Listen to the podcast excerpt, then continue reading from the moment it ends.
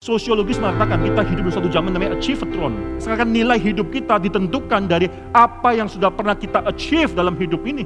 Orang yang bekerja mungkin dengan gampang yang mencari nilai-nilai lebih. Tapi orang yang akhirnya tahu konsep dignitas itu datang dari Tuhan yang menetapkan dignitas tersebut. Itu mereka akan memiliki suatu contentment dalam hidup ini. Juga perseverance. Ibu-ibu sering kali dianggap rendah bahkan oleh suaminya sendiri kamu tidak kerja, saya yang kerja, saya yang cari uang, kamu kan tidak kerja. Saudara, dignitas hidup kita, pekerjaan kita dari Tuhan. Apa pun yang kita lakukan, itu pelayanan di hadapan Tuhan.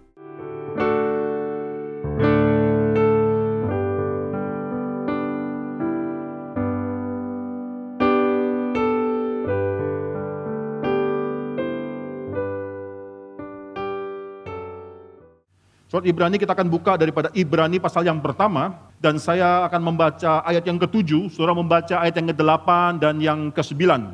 Inilah firman Tuhan dan tentang malaikat-malaikat ia berkata, yang membuat malaikat-malaikatnya menjadi badai dan pelayan-pelayannya menjadi nyala api, 89.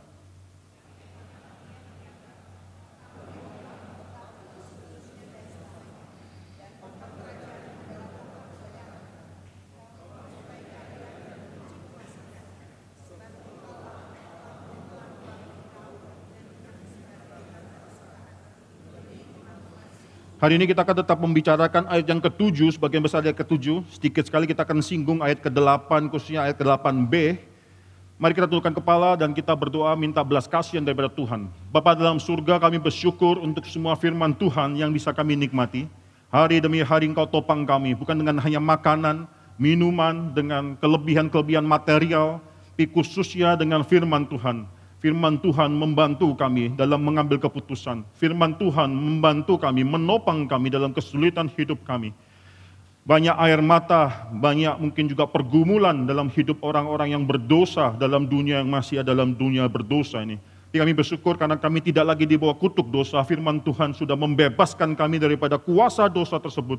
Dan firman Tuhan menyatukan kami minggu demi minggu sebagai suatu komunitas umat percaya dan bersyukur untuk apa yang sudah Tuhan lakukan dalam gereja ini. Tuhan yang setia telah menopang GRI Karawaci. Tuhan yang setia telah menopang setiap daripada kami. Tuhan yang setia juga akan menopang ketika hambamu pada pagi hari ini memberitakan firman Tuhan. Kiranya Tuhan hadir tengah-tengah kami. Kami semua yang sudah menyiapkan hati dan pikiran kami, Tuhan berkati dengan kelimpahan firman Tuhan. Tuhan pakai hambamu, supaya dari mulut bibir hambamu, keluarlah makanan-makanan rohani yang memang diperlukan oleh domba-domba Tuhan ini ya Tuhan. Kami serahkan semua ibadah kami, pemberitaan firman Tuhan ini, dalam nama Tuhan Yesus, Gembala Agung kami. Amin. Saudara, kalau saudara masih ingat minggu lalu saya katakan, saudara, konsep daripada ibadah tidak bisa dilepaskan dengan konsep daripada bekerja. Orang dunia bekerja, tapi orang Kristen yang mengerti konsep ibadah, konsep daripada konsep vertikal antara kita, orang, manusia, dan Tuhan yang menciptakan, pencipta, maka kita tidak cuma bekerja saja, orang dunia bekerja, orang Kristen melayani. Saudara. Orang Kristen adalah pelayan-pelayan, orang dunia pekerja-pekerja, orang Kristen di mana pun mereka berada, mereka adalah pelayan-pelayan. Dengan demikian kita akhirnya me avoid atau menghindari, saudara, menghindari suatu masalah dalam dunia orang modern pada saat ini yang mencoba mereduksi konsep ibadah dan konsep daripada pelayanan. Banyak orang memikirkan bahwa ibadah hanyalah masalah hari minggu kita beribadah dua jam. Banyak orang memikirkan pelayanan dalam masalah hanya melayani dalam gereja, dalam pelayan-pelayan yang tersedia dalam gereja. Tapi kalau kita mengerti konsep ibadah yang benar, kita mengerti konsep daripada pelayanan yang benar, maka seluruh hidup kita adalah hidup beribadah, seluruh hidup kita adalah hidup yang penuh dengan pelayanan-pelayanan di hadapan Tuhan yang hidup. Hal yang lain saudara-saudara bisa melihat bukanlah tanpa tidak sengaja penulis Ibrani menuliskan mengenai malaikat-malaikat yang adalah pelayan-pelayan tersebut adalah setelah mengatakan malaikat-malaikat harus menyembah anak Allah. Di sini saudara tidak ada dikotomi, tidak ada keterpisahan dan bahkan dikotomi antara ibadah dan pelayanan. Ibadah harus menghasilkan pelayanan. Pelayanan akan didasarkan oleh konsep ibadah yang benar. Kedua hal ini tidak mungkin dipisahkan. Oleh karena itu ayat 6 bicara mengenai semua malaikat Allah harus menyembah dia Ayat ketujuh bicara mengenai malaikat-malaikat adalah pelayan-pelayan daripada Allah. Dan kalau anak Allah itu akhirnya dipanggil sebagai Allah, ayat ke-8, malaikat-malaikat juga menjadi pelayan-pelayan daripada anak Allah. Ini suatu hal yang sudah sangat clear sekali saya katakan minggu lalu, saudara. Ini suatu hal yang sangat penting bagi orang Kristen. Kita bukan hanya bekerja, tapi kita sekarang sudah melayani.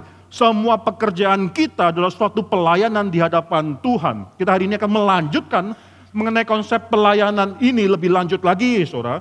Saudara, fakta menunjukkan bahwa kita hidup di dalam satu zaman yang disebut zaman achievatron. Achievatron apa itu achievatron? Zaman di mana semua manusia itu sekarang sudah dikondisikan sedemikian rupa sehingga kita hanya menjadi pekerja-pekerja saja.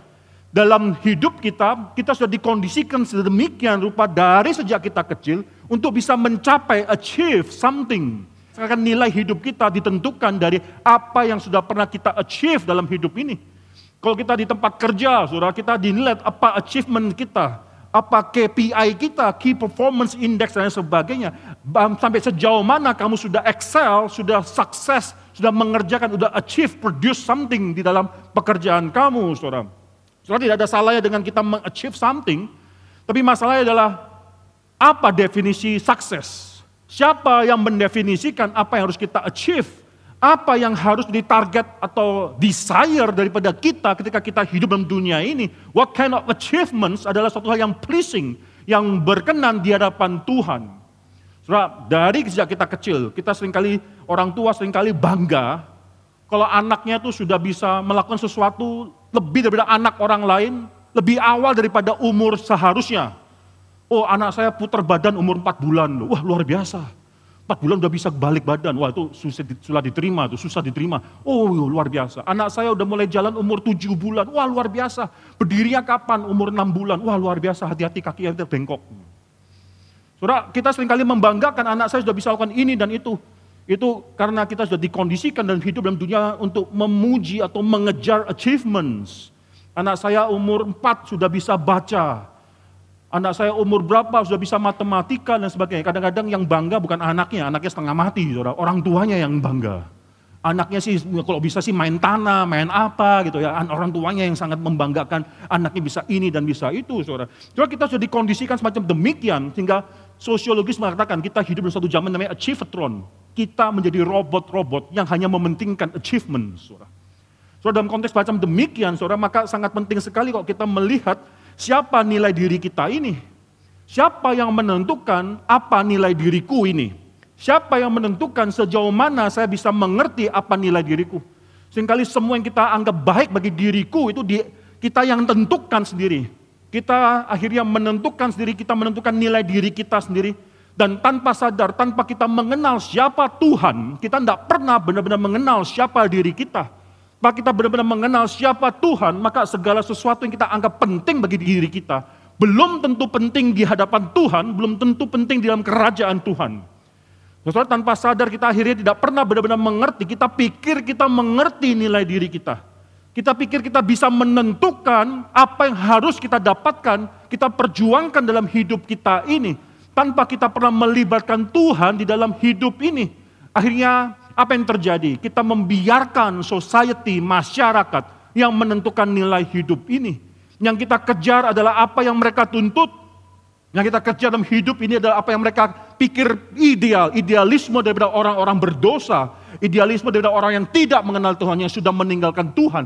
Tanpa sadar, kita pikir kita mengerti, kita ingin menentukan nilai diri kita. Tanpa sadar, society sudah melakukan hal tersebut dalam hidup kita, saudara. Maka di sini saudara, tidak demikian seharusnya dengan anak-anak Tuhan. Apa yang kita baca pada pagi hari ini saudara, seharusnya menjaga kita dalam kita melihat diri kita, Tuhan kita, dan pekerjaan kita. Kita seharusnya mendapatkan suatu hal yang lebih kita mengerti dengan lebih baik, saudara. Saudara bandingkan di sini perbedaan antara malaikat dan Tuhan, anak Allah, yaitu Yesus Kristus, anak Allah, Allah itu sendiri. Di dalam ayat ke-7 sampai dengan ayat yang ke-12 ini, Saudara ini bagian kedua bicara mengenai supremasi Kristus di atas malaikat-malaikat. Maka saudara akan melihat penulis Ibrani hanya menulis dua lines, dua garis saja berkenaan dengan malaikat-malaikat, tapi akan menggunakan 13 baris untuk membicarakan mengenai Kristus. dari jumlah baris, deskripsi mengenai malaikat atau mengenai Kristus, saudara bisa melihat ada suatu kepincangan di sana, ada suatu qualitative difference, sehingga malaikat cukup dibicarakan hanya dengan dua baris, dan Kristus, anak Allah tersebut harus dibicarakan dengan 13 sentences, 13 baris, saudara.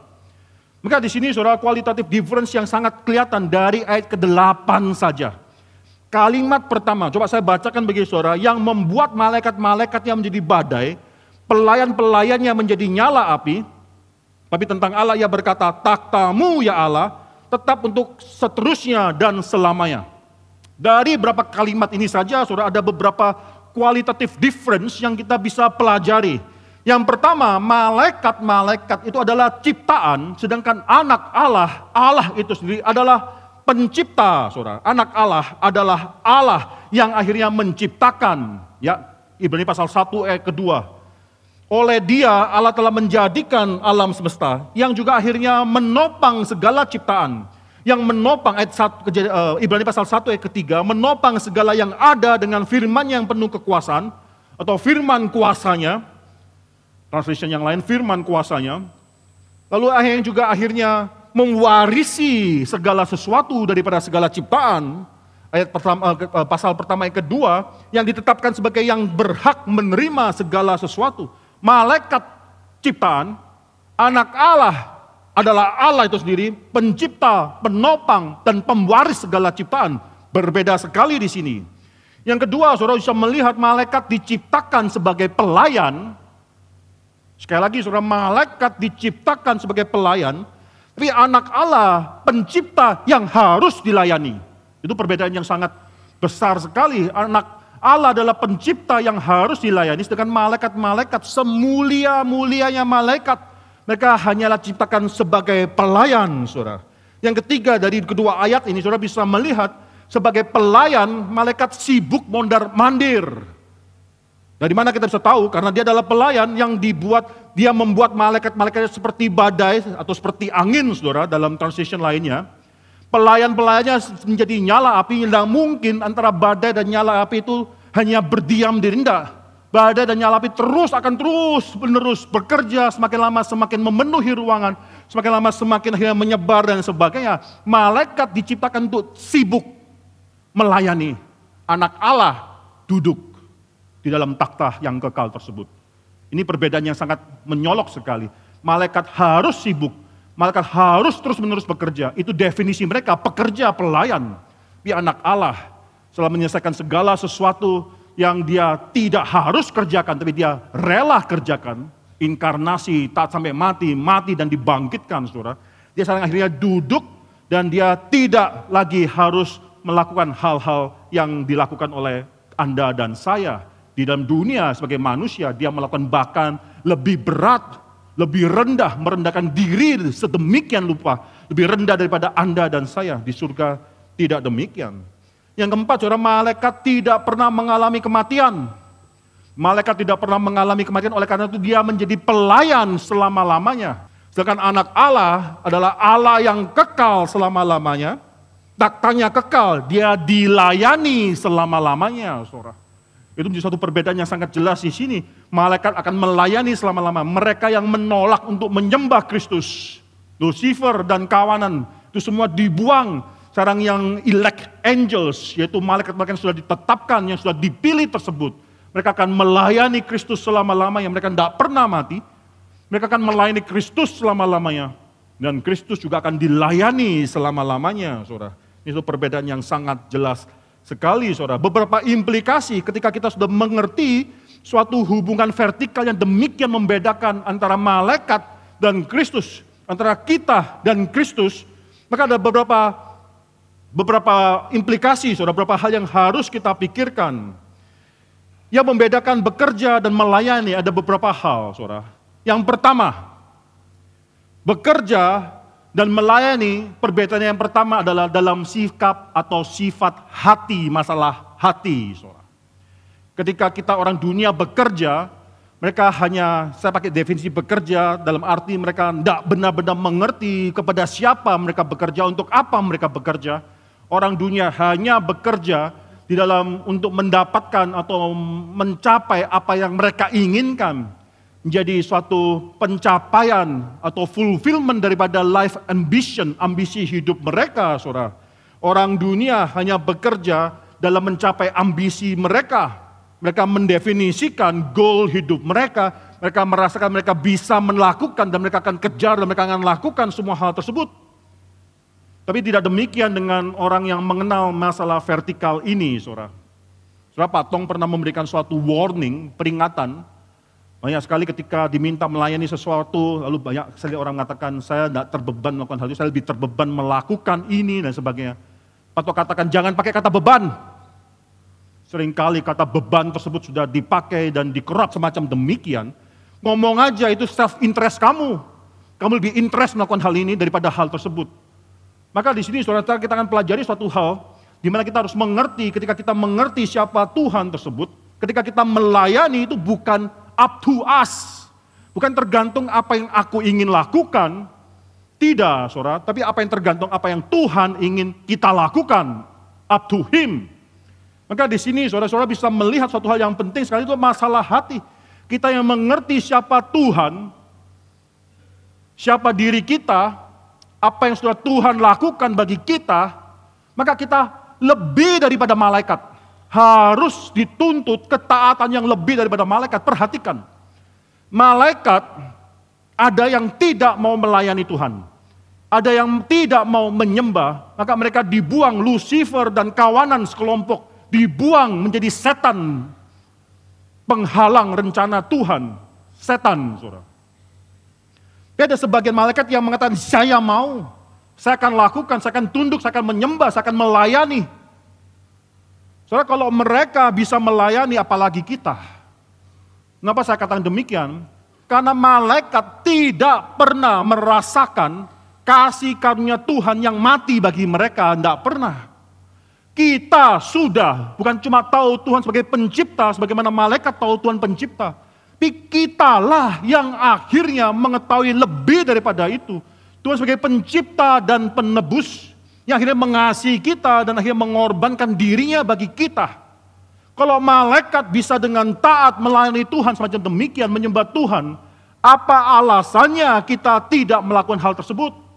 Apa alasannya sering kali dalam hidup kita, kita masih melawan Tuhan? Apa alasan dalam hidup kita, kita masih terus sering kali mencuri-curi untuk akhirnya melayani diri kita? Apa alasannya? Masalahnya cuma satu, yaitu masalah hati rela atau tidak rela. Masalahnya cuma itu saja. So kalau kita bicara mengenai masalah hati, saudara, maka ada suatu hal yang sangat penting yang kita bisa pelajari daripada hidup daripada John Calvin. Banyak orang yang mengatakan Calvin adalah seorang yang dingin. Calvin adalah seorang teolog yang dingin, teologi yang predestinasi yang tidak memberikan kesempatan orang untuk bisa mengaku percaya. Sekarang kan semua ditentukan oleh Allah, tidak ada andil daripada manusia. Demikian dingin teologi daripada Calvin. Saudara tidak demikian, saudara. Saya rasa teologi daripada Calvin itu sangat menghangatkan sekali. Saya pernah kehilangan seorang anak, anak yang masih berumur tiga setengah bulan, itu akhirnya meninggal dipanggil oleh Tuhan dalam waktu hanya cuma kira-kira 24 jam lebih, sedikit saja, nggak sampai 48 jam. Dari yang saya lihat sehat, sampai akhirnya meninggal, nafas hilang, saudara. Itu mengagetkan sekali. Waktu itu saudara-saudara bisa pikirkan, teologi mana yang akhirnya memberikan kekuatan, hiburan bagi orang tua. Saya rasa teologi daripada Calvin, karena Calvin teologi predestinasi, teologi daripada anugerah, mengatakan anugerah Tuhan datang bahkan sebelum manusia bisa meresponi anugerah tersebut. Itu sudah datang, saudara. Tapi kalau kita berdasarkan teologi daripada Arminian, saudara, mereka katakan itu anak harus masuk neraka. Mengapa? Karena belum bisa respon. Saya mau tanya, teologi mana yang lebih dingin, saudara? Saudara saya tidak bicara mengenai masalah predestinasi di sini, saudara, tapi saya bicara mengenai hidup daripada Calvin. Uh, Calvin.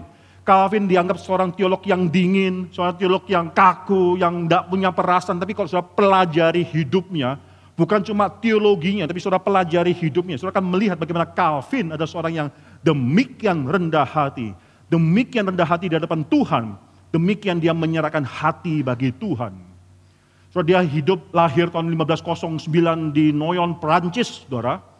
1535, ketika dia masih berumur 26 tahun, saudara, dia sudah menerbitkan Institutio, Christian Institute of Christian Religion, cetak atau edisi yang pertama masih tidak terlalu tebal, dia terbitkan pada saat itu. Pada umur hidupnya, saudara, dia akan menerbitkan kira-kira lima, lima edisi, 1536, 1539, 1543, 1550, 1559, dan akhirnya 1564 dia meninggal dunia. Saudara, ketika dia menerbitkan institusi yang pertama, saudara, itu masih sangat tipis, tidak terlalu tebal, dan tujuannya dia katakan ada dua tujuan untuk akhirnya menjadi katekismus mengajar orang-orang atas iman yang baru protestan atau iman reform saudara.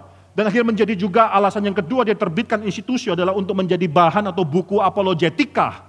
Untuk akhirnya mengatakan ditujukan pada King Francis, Raja Francis mengenai apa itu iman yang benar, iman orang protestan ini saudara. Saudara itu masih sederhana, tapi dalam edisi yang terakhir 1550 menjadi dua buku yang tebal, saudara. Di sana saudara itu bukan lagi menjadi katekismus yang sederhana, tidak. Itu menjadi suatu theological textbook yang sangat penting sekali yang diwariskan dari sepanjang kepada sepanjang sejarah gereja. Kembali dalam Calvin 1535-36, Calvin yang masih sangat muda, kira-kira 27 tahun ini, saudara, dia memiliki suatu kerinduan untuk pergi ke Strasbourg di Prancis juga. Dia ingin ke sana untuk mendapatkan suatu hidup yang sederhana. Dia adalah orang yang tidak suka mendapatkan attention, perhatian daripada banyak orang. Dia hanya ingin mendapatkan hidup yang sederhana, a private life, hidup yang privat, di mana dia bisa menulis dan akhirnya menjadi seorang scholars, seorang yang ahli, seorang scholars, saudara. Dia sangat menginginkan hal tersebut. Ketika saat itu, saudara, mungkin saudara pernah mendengar kisah daripada Calvin pada saat ini, saudara, dia waktu mau pergi ke Strasbourg, dia harus pergi ke Geneva, karena ada suatu perperangan yang memblokir jalan mana dia bisa langsung ke Strasbourg. Ketika dia pergi ke Geneva tersebut, hanya dengan rencana tinggal satu malam, ketika pada saat itu hamba Tuhan yang melayani di Geneva, seorang reformator juga yang namanya William Farel. William Farel kira-kira 20 tahun lebih tua daripada Calvin, saudara. William Farel ketika dia tahu si Calvin yang terkenal dengan institusi tersebut, datang ke Geneva, dia langsung bertemu dengan Calvin dan meminta supaya Calvin tinggal di Geneva supaya dia bisa bersama-sama dengan Farel membuat suatu reformasi di Geneva. Saudara saya ceritakan sedikit hidup daripada Calvin ini karena sangat menarik sekali saudara. Saudara Calvin mengatakan saya tidak mau, saya tidak mau melakukan hal tersebut. Saya mau pergi ke Strasbourg, saya mau menulis, saya mau ada private hidup yang privat. Saudara pada saat itu saudara ini Calvin tulis dalam diary-nya, dalam buku catatannya, saudara dia katakan William Farel demikian marah dengan dia, bahkan mengatakan bahwa kiranya Tuhan mengutuk semua rencanamu. Saudara William Farel ini teolog pakai ancaman kutuk, saudara. Mungkin suatu hari jemaat di tempat ini perlu, saudara, kayak gitu ya, saudara. Wah dimarahin gitu, saudara. Saya masih belum sampai ke sana, saudara tahafnya. Gitu. Saudara di sana, saudara Calvin untuk mendengarkan kiranya Tuhan mengutuk semua rencanamu. Karena engkau tahu betapa pentingnya reformasi yang harus dilakukan di Geneva, tapi kamu tetap mau mencari keuntungan atau kesenangan pribadimu, tenang, hidup tenang. Karena ketika Calvin mendengar kalimat ini, ini menunjukkan kerendah hatian hati Calvin. Dia katakan, dia demikian ketakutan mendengarkan si Farel. Saudara saya kalau di gereja ini ada orang yang mengancam gitu ya, kiranya Tuhan mengutuk. Mungkin kita balas, lu pikir lu siapa? Lu pikir lu siapa? Kita tidak ada kuasa, mungkin kita juga bukan memiliki hati seperti Calvin dan juga tidak ada kuasa seperti Farel kali saudara ya. Tapi di sini saudara Calvin mengatakan dia demikian ketakutan, akhirnya dia mengiyakan rencana tinggal satu malam, dia akhirnya tinggal di Geneva untuk kira-kira tiga tahun ke depan, saudara. Dua tahun ke depan. Saudara di sana, saudara-saudara Calvin akhirnya tinggal dan dia mencoba bersama dengan Farel untuk mereformasi Geneva. Saudara, satu hal yang sangat menarik adalah karena Calvin katakan, saudara, ketika dia datang, when I first arrived di dalam gereja Geneva, there was no reformation. Dia katakan, tidak ada reformasi, yang ada hanya preaching khotbah. Khotbah bisa bagus. Tapi tidak ada reformasi, mengapa? Karena hidup orang Geneva itu masih berantakan secara moral. Mereka gampang mencari berhala-berhala dan membakar berhala-berhala tersebut. But that was not reformation. Bagi Calvin soal reformasi bukan masalah kita memiliki doktrin yang benar, kita memiliki pemberitaan firman Tuhan yang benar, kita mengetahui idols-idols, berhala-berhala dan menghancurkan berhala-berhala tersebut. Bagi Calvin, reformasi yang benar juga dimulai dengan hati yang mau hidup suci di hadapan Tuhan. Soal Calvin mengatakan tidak ada, there was nothing. Cuma ada preaching. They are eager to seek idols and burn idols. but there was no reformation, Calvin katakan. So akhirnya Calvin mencoba menjalankan disiplin yang terlalu dianggap terlalu keras, mengakibatkan nanti Calvin dan Farel diusir, saudara. Waktu diusir, saudara, dia menetapkan akhirnya memilih untuk pergi ke ke Basel, saudara, ke Basel. Di sana Basel, di Basel Calvin mendapatkan apa yang dia inginkan, a private life. Satu hidup yang privat, tenang, tidak harus mengurus gereja, expose pada public life dan sebagainya. Saudara. Dia sangat menikmati hidup private. Tapi di sana ada reformator lainnya namanya Martin Bucer. Saudara. Dia bertemu dengan Calvin, lalu menyuruh dia untuk pergi ke Strasbourg. Saudara masih ingat ya, jadi semula dia ingin ke Strasbourg, disuruh pergi ke Geneva. Sekarang dia pergi, sudah senang di Basel, disuruh pergi ke Strasbourg. Mengapa? Karena di gereja di Prancis itu Prancis ada Katolik, di sana gereja Protestan yang perlu di, dijaga, di ada pendeta. Calvin tidak mau, Calvin sudah suka di Basel. Lalu si dalam catatan daripada Calvin, Calvin katakan si Busher memakai taktik yang sama dengan Farel. Coba mengancam Calvin dengan kutukan juga lagi, saudara. Di sini Calvin hatinya lembut, dia tertegur. Akhirnya dia mengiyakan Buser pergi ke Strasbourg. Dia tidak pingin ke sana, tapi dia ke sana. Dan di sana saudara, produktif sekali saudara. Di sana dia menerbitkan institut yang kedua, dia menerbitkan komentari terhadap buku kitab Roma, dia menerbitkan mengenai suatu buku yang singkat mengenai penjelasan doa Bapa kami, dia juga akhirnya menjadi warga daripada Strasbourg, warga negara daripada Strasbourg. Dia akhirnya menikah dan lain sebagainya, saudara. Itu sangat senang sekali hidup dia sampai pada bulan September 1540. Ketika dia sudah menikmati semua di Strasbourg. Orang-orang atau civil magistrate, orang-orang sipil atau pemimpin-pemimpin daripada kota Geneva sudah datang ke Calvin, ke Strasbourg untuk bertemu dengan Calvin dan minta Calvin kembali ke Geneva. Saudara Calvin mengatakan, waktu saat itu saudara Farah juga mengencourage Calvin untuk pergi ke Geneva, menjadi kembali pastor di Geneva. Saudara Calvin mengatakan kepada Farel, dia mengatakan dia sangat agonize. Dia tidak tahu harus, dia sangat tertusuk, dia tidak tahu harus, dia sudah enjoy, dia benci sekali dengan Geneva yang pernah mengusir dia. Dia sangat reluctant untuk kembali ke Geneva. Calvin bicara kepada Farel, dia katakan dia katakan dia lebih baik mati, dibunuh, mati mengalami kematian seratus kali Daripada dia harus kembali ke Geneva dan menghadapi orang-orang Geneva yang keras, yang sudah tegar tengkuk dan mengalami kematian seribu kali di sana. Mendingan saya mati satu sekali di sini. Soal demikian bencinya, tidak sukanya Calvin untuk pergi ke Geneva. Soal Calvin katakan, kalau saya memiliki kemungkinan untuk memilih dengan cara saya sendiri, dengan keinginan saya sendiri, saya tidak pingin, sangat tidak pingin untuk kembali ke Geneva. Saya tidak mau mengikuti advice daripada kamu, yaitu Farel, saudara. Tapi ketika saya ingat bahwa saya bukan milikku, bahwa aku bukanlah milikku sendiri, maka keluar satu kalimat, I over my heart, aku serahkan, aku persembahkan hatiku, dipersembahkan pada Kristus sebagai suatu korban Saudara mungkin pernah dengar kalimat daripada Calvin yang saya terkenal, Cor meum tidi overo domine, prompte et sincere. Dalam bahasa Latin yang berarti, My heart I over to you, O Lord, promptly, dengan segera, and sincerely, dengan tulus, kuserahkan hatiku. So akhirnya Calvin menerima kembali pergi ke Geneva. Mengapa? Karena dia tahu satu hal, ini bukan keinginan dia, ini adalah satu conclusion. Tuhan mau dia pergi ke Geneva, dia harus taat. Setelah waktu dia datang kembali ke Geneva, waktu tadi ditendang keluar dari Geneva, sekarang waktu datang tuh dirayakan, semua menunggu dia, saudara. Wah luar biasa, semua menunggu dia, saudara. Dan dalam waktu enam minggu di Geneva, dia langsung keluarkan suatu guidance yang baru mengenai bagaimana menjalankan church disiplin di Geneva tersebut. Dia katakan, saudara, pada orang-orang di Geneva, kalau kamu mau dan memiliki kerinduan memiliki saya sebagai pastor dalam Geneva, dalam kota ini, maka fix, selesaikan semua yang disorder dalam hidupmu tersebut. Selesaikan semua problema dalam hidupmu tersebut. Dia katakan, I consider, saya menganggap musuh terbesar daripada kekristenan dalam tulisan dia dikatakan, musuh terbesar dalam kekristenan itu bukan paus, itu bukan penipu-penipu, itu bukan heretics orang-orang bidat, musuh terbesar dalam kekristenan adalah seorang orang Kristen yang jahat, yang jelek. Bad Christians, itulah musuh terbesar dari kekristenan. So, Pak Palvin akan menetapkan, sekarang kamu pilih saya, kalau kamu mau aku di sini, sekarang bereskan hidupmu. Atau sekarang buang aku lagi kedua kali, tendang aku keluar sekarang.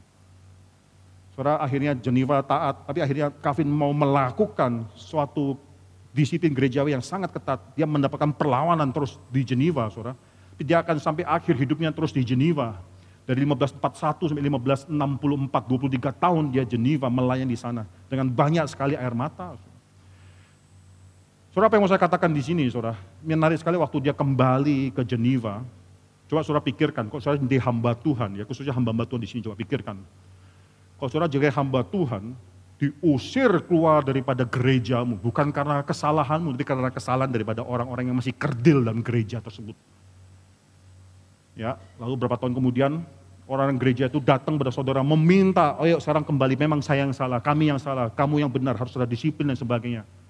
Meminta kembali dan kamu akhirnya dengan reluctant, tidak ingin kembali, bahkan keluar kalimat, lebih baik saya mati satu sekali, daripada seribu kali saya dibunuh di Geneva Oh, akhirnya waktu kamu kembali ke Geneva, khotbah pertama, saya terus pikirkan, saudara, khotbah pertama saya kira-kira apa ya waktu kembali ke Geneva.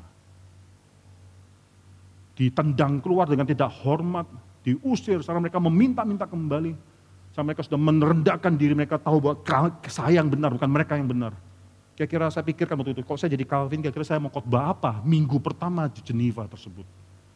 Mungkin saya pikirkan, wah saya akan khotbahkan, oh lu ya dasar orang-orang tidak tahu pengalu, ini Alkitab katakan, orang bebal ini, itu, wah saya bisa katakan banyak, saudara. saya bisa dengan amarah, saya pengen marah dengan orang di Seniva, orang-orang di gereja tersebut. Yang menarik daripada Calvin ini sekali lagi kerendah hatian daripada Calvin. Dia melanjutkan khotbah yang terputus tiga tahun yang lalu. Saudara. Dia khotbahkan lagi, dia teruskan. Apa yang maksud saya di sini, saudara? Calvin adalah seseorang yang dalam hidupnya tidak pernah mendapatkan apa yang dia inginkan. Dia ingin ke Strasbourg, disuruh ke Geneva ditendang daripada Geneva, dia pengen ke Basel, suruh ke Strasbourg. Dia sudah di Strasbourg, suruh pergi ke Geneva lagi, saudara. Dia adalah orang yang tahu satu hal. I do not own my own life. When I remember that I'm not my own, I offer my heart. Ya, ini satu hal yang indah. Cor meum tidi overo, domine prompte et sincere. I offer to you, my Lord, my heart promptly and sincerely. Saudara, masalah pelayanan, masalah hati. Saudara. Yang membedakan kita bekerja dengan kita melayani adalah masalah hati. Orang bekerja itu bisa bekerja karena sedang melakukan apa yang dia inginkan. Orang melayani itu memberikan hati kepada Tuhan dan mengatakan Tuhan, engkau vertikal, engkau yang adalah Allah, engkau yang adalah pencipta, penyelamat, penebus, penopang. Saya cuma bisa mengatakan I do not own my life. I give everything to you. Itu yang membedakan kita yang bekerja dan kita yang melayani. Jangan pikir melayani cuma dalam masalah di gereja saja, di dunia pun kalau kita mengerti konsep ini, kita bukan sedang mengejar apa yang kita inginkan, kita mengejar isi hati Tuhan, masalah hati, kita sedang melayani Tuhan. Yang kedua, saudara bekerja dengan melayani, perbedaannya bicara mengenai masalah kelayakan. Jadi kalau jadi pertama bicara mengenai masalah hati, yang kedua, bicara mengenai masalah kelayakan. So, kalau kita bekerja, bekerja itu adalah orang yang merasa diri layak untuk mendapatkan pekerjaan tersebut. Bekerja orang dunia mengatakan bahwa saya layak, saya memiliki kualifikasi untuk mengejar apa yang sedang ditawarkan. Saya ingin mendapatkan hal tersebut. Kalau kita bicara mengenai pelayanan di hadapan Tuhan, kita bicara mengenai ketidaklayakan. Setelah kita bicara mengenai ketidaklayakan, kita katakan kita sekarang dianggap layak, dipercayai, maka saya tidak akan main-main. Saya akan terus mempertanggungjawabkan pelayanan tersebut. Ini perbedaan antara bekerja dengan melayani, saudara-saudara. Coba kita baca Ibrani pasal 1 ayat ke-7. Ini bagi saya sangat menarik sekali apa yang ditulis atau ditulis oleh penulis Ibrani atau pengkhotbah kitab Ibrani ini, saudara. Ibrani 1 ayat 7 mengatakan, yang membuat malaikat-malaikatnya menjadi badai, dan pelayan-pelayannya menjadi nyala api. Saudara perhatikan, ini dikutip daripada Mazmur pasal 104 ayat yang keempat. Coba kita buka Mazmur pasal 104 ayat keempat. Dan saudara harus langsung tahu perbedaannya apa di sini saudara. Mazmur pasal 104 ayat keempat. Di sana dikatakan, yang yaitu Tuhan yang membuat angin sebagai suruhan-suruhanmu dan api yang menyala sebagai pelayan-pelayanmu. Saudara tahu perbedaannya apa? Saudara masih tidak sadar perbedaannya. Saya baca sekali lagi, saudara. Ibrani pasal 1 ayat ke-7 yang membuat malaikat-malaikatnya menjadi angin, di situ saya badai tapi mungkin translation lain adalah angin, pelayan-pelayannya menjadi api yang menyala-nyala, nyala api, api yang menyala. Mazmur pasal 104 ayat keempat. Yang membuat angin sebagai suruhan-suruhanmu dan api yang menjadi sebagai pelayan-pelayanmu. Di sini subjek dan predikatnya ditukar, saudara, dirubah. Ya kalau di sini dalam Mazmur katakan bahwa malaikat itu seperti angin, pelayan-pelayan itu seperti nyala api. Di sini dibalik Mazmur pasal 104 ayat mengatakan angin dijadikan suruhan-suruhannya api dijadikan, api yang menyala dijadikan pelayan-pelayannya. Saudara, apa ada big deal di sini? Apakah ada suatu hal yang besar? Orang dunia akan mengatakan, nah ini ini ini aja ini sudah berbeda. Ini Alkitab mengatakan Alkitab itu ada problem. Tidak demikian, saudara. Kalau saya melihat dalam Mazmur pasal 104 ayat keempat itu dari kitab perjanjian lama dalam bahasa Ibrania.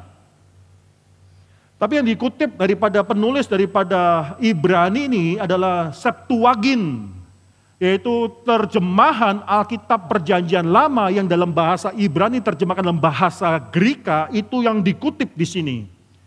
So ini bukan mengatakan dua ini adalah dua hal yang bertentangan, tidak. Kita percaya, ya ini doktrin Alkitab yang penting. Kita percaya perjanjian lama itu benar adanya dan bukan cuma benar adanya tapi diberikan nafas daripada Tuhan. Demikian juga dengan perjanjian baru, perjanjian baru juga benar adanya dan berikan nafas daripada Tuhan. Adalah nafas daripada Tuhan itu sendiri. Maka kedua ayat ini tidak mungkin berkontradiksi satu dengan yang lainnya. Dua-duanya benar dan inilah yang membuat bagi saya ketika saya merenungkan ayat ini, ketika kita memikirkan ayat ini menjadi suatu hal yang kaya. Mengapa? Saudara dari kedua ayat ini, Mazmur 104 ayat 4, perhatikan baik-baik. Dari kedua ayat ini Mazmur 104 ayat 4 dan Ibrani pasal 1 ayat ke-7, dua hal yang bisa kita pelajari. Yang pertama mengenai kebesaran Tuhan. Mengapa saya katakan demikian? Tuhan dapat memakai segala sesuatu untuk mencapai keinginannya. Tuhan bisa menggunakan segala sesuatu mencapai keinginan itu sovereignty keberdaulatan Tuhan atas segala ciptaannya.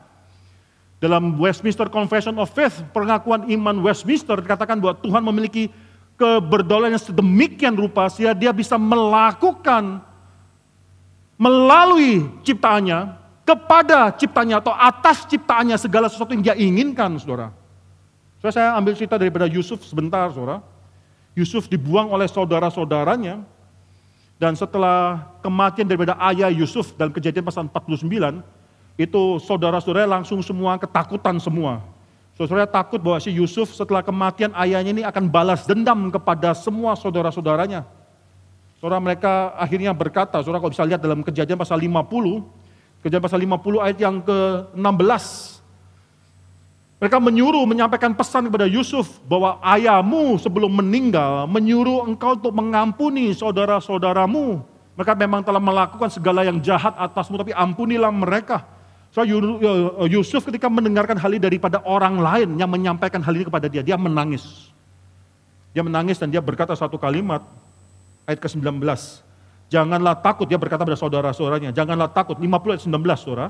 Sebab aku inikah pengganti Allah, lalu keluar satu kalimat yang penting dalam hidup Yusuf pada saat itu. Memang kamu telah mereka-rekakan yang jahat terhadap aku, tapi Allah telah mereka-rekakannya untuk kebaikan. Apa yang kamu reka-rekan jahat, Allah telah reka-rekan menjadi suatu hal yang baik. Dengan maksud melakukan seperti yang terjadi sekarang ini, yaitu memelihara hidup suatu bangsa yang besar. Saya mengapa saya kutip Yusuf di sini? Karena Yusuf sadar benar Allah itu berdaulat. Dia bisa melakukan segala sesuatu melalui diri kita. Atas diri kita.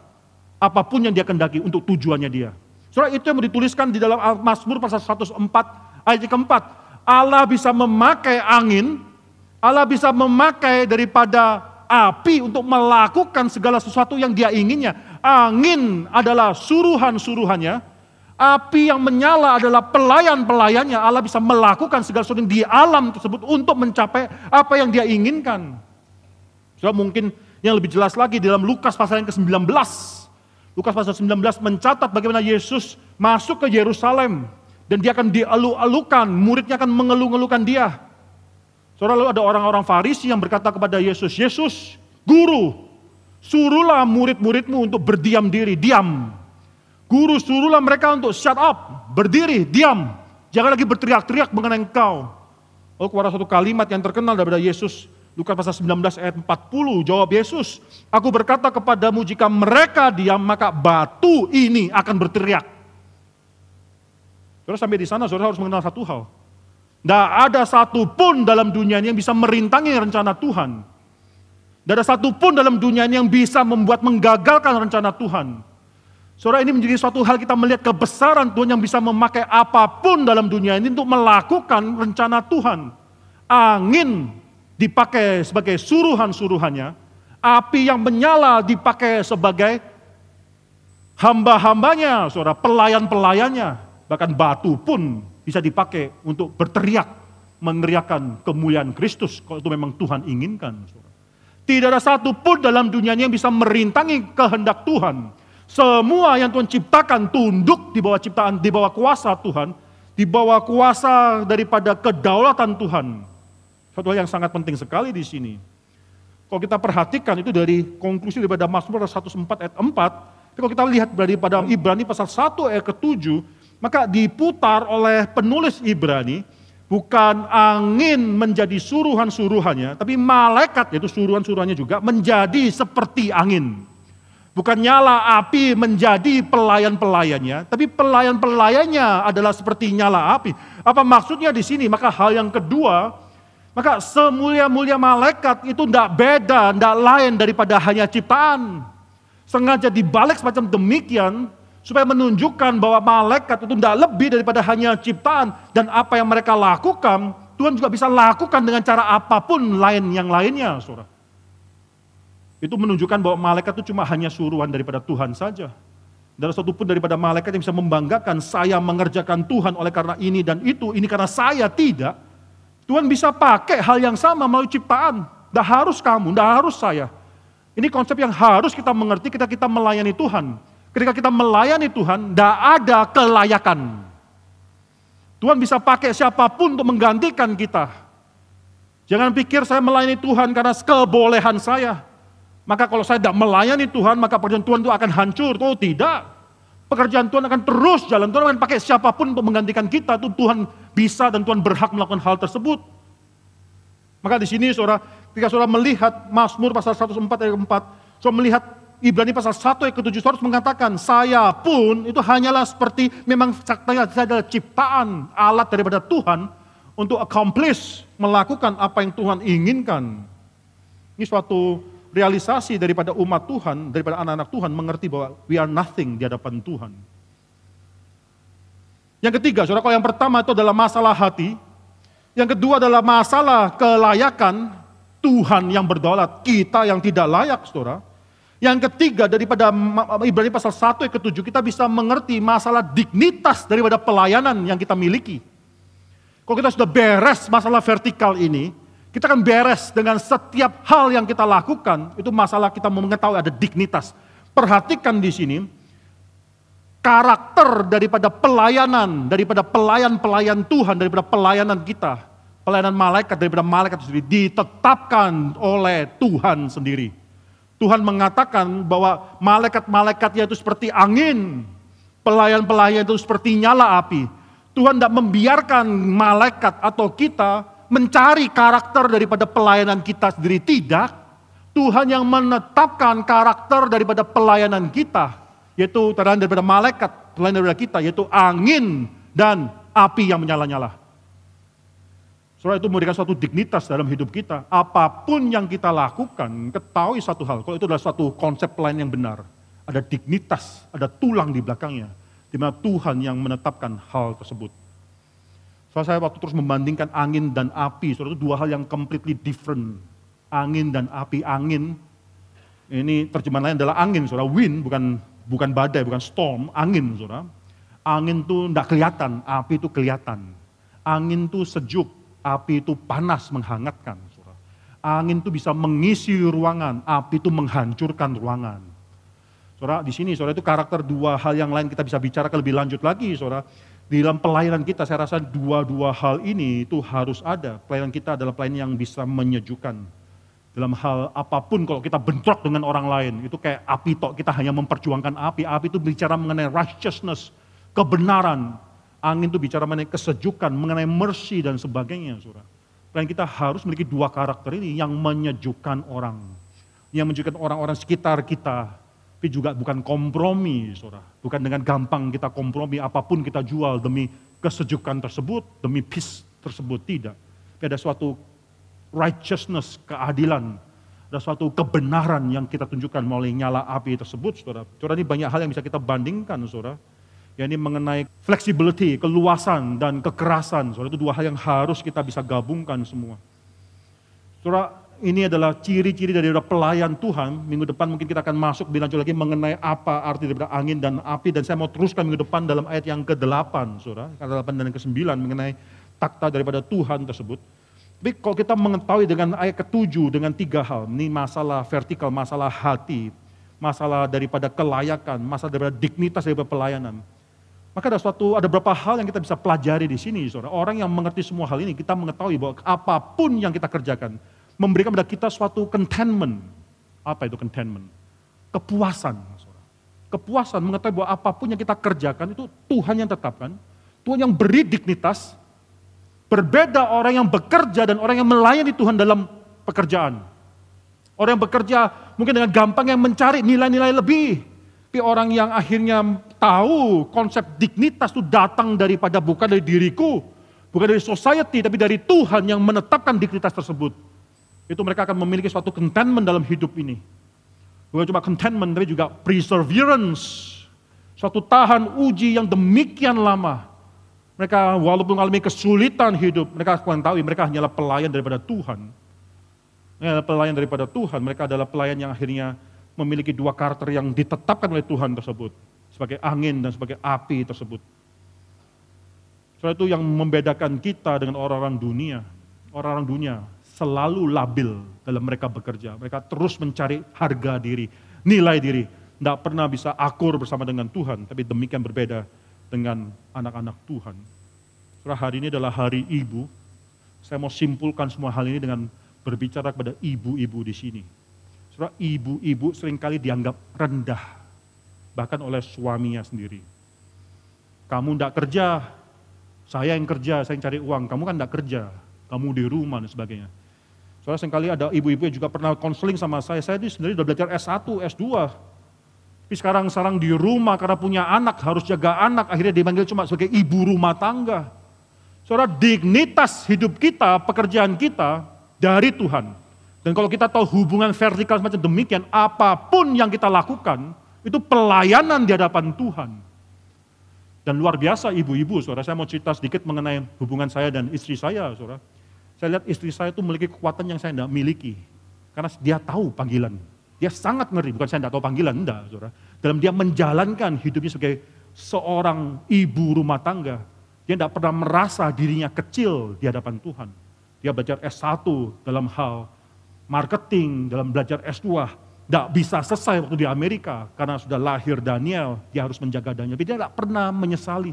Saya terus sesalkan, kamu kenapa tidak belajar sampai selesai? Saya bisa jaga Daniel, saya bisa jaga anak tersebut. Kamu selesaikan sekolahmu, tapi dia tidak mau, dia mau jaga anak. Dia pride, dia menganggap itu satu hal panggilan hidup dia, menjaga anak. Tapi sering kali ibu itu dianggap satu hal yang remeh. Saudara saya tanya, saya kasih tahu saudara, ketika seorang ibu sudah tahu panggilan hidup dia, dia akan berjuang segala sesuatu demi panggilan hidup tersebut. Laki-laki pun akan kalah. Saya kasih satu contoh yang sederhana. Ganti popok. Saya tahu di sini ada ibu-ibu, bapak-bapak yang pernah ganti popok juga atau enggak. Saudara, waktu saya ganti popok, waduh itu saudara, geli saudara. Aduh, aduh ntar kecowel atau gimana, geli banget. Hmm, lalu apalagi bukan cuma geli, baunya tuh saudara, luar biasa bau tersebut. Itu bisa menyengat sampai ke tulang sumsum. -sum, Saya nggak ngerti, anak kecil begini kok baunya bisa kayak begitu ya. Saya kalau udah ganti popok, wah sumpel hidung sini kiri, kanan pakai tisu basah. Tisu basah kan wangi sore ya. Sumpel, sumpel. Lalu bersihin, lalu, ah, udah selesai. Uh, buang bau. Lalu saya lihat istri saya waktu gantiin popok. Wah luar biasa. Waktu ganti popok, eh pupuk lagi ya.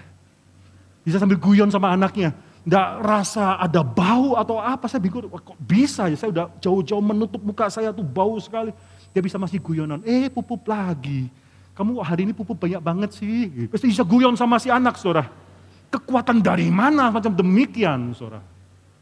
Saudara di sana, ibu-ibu yang pernah gantiin popok anaknya, saudara pasti tahu pengalaman semacam demikian.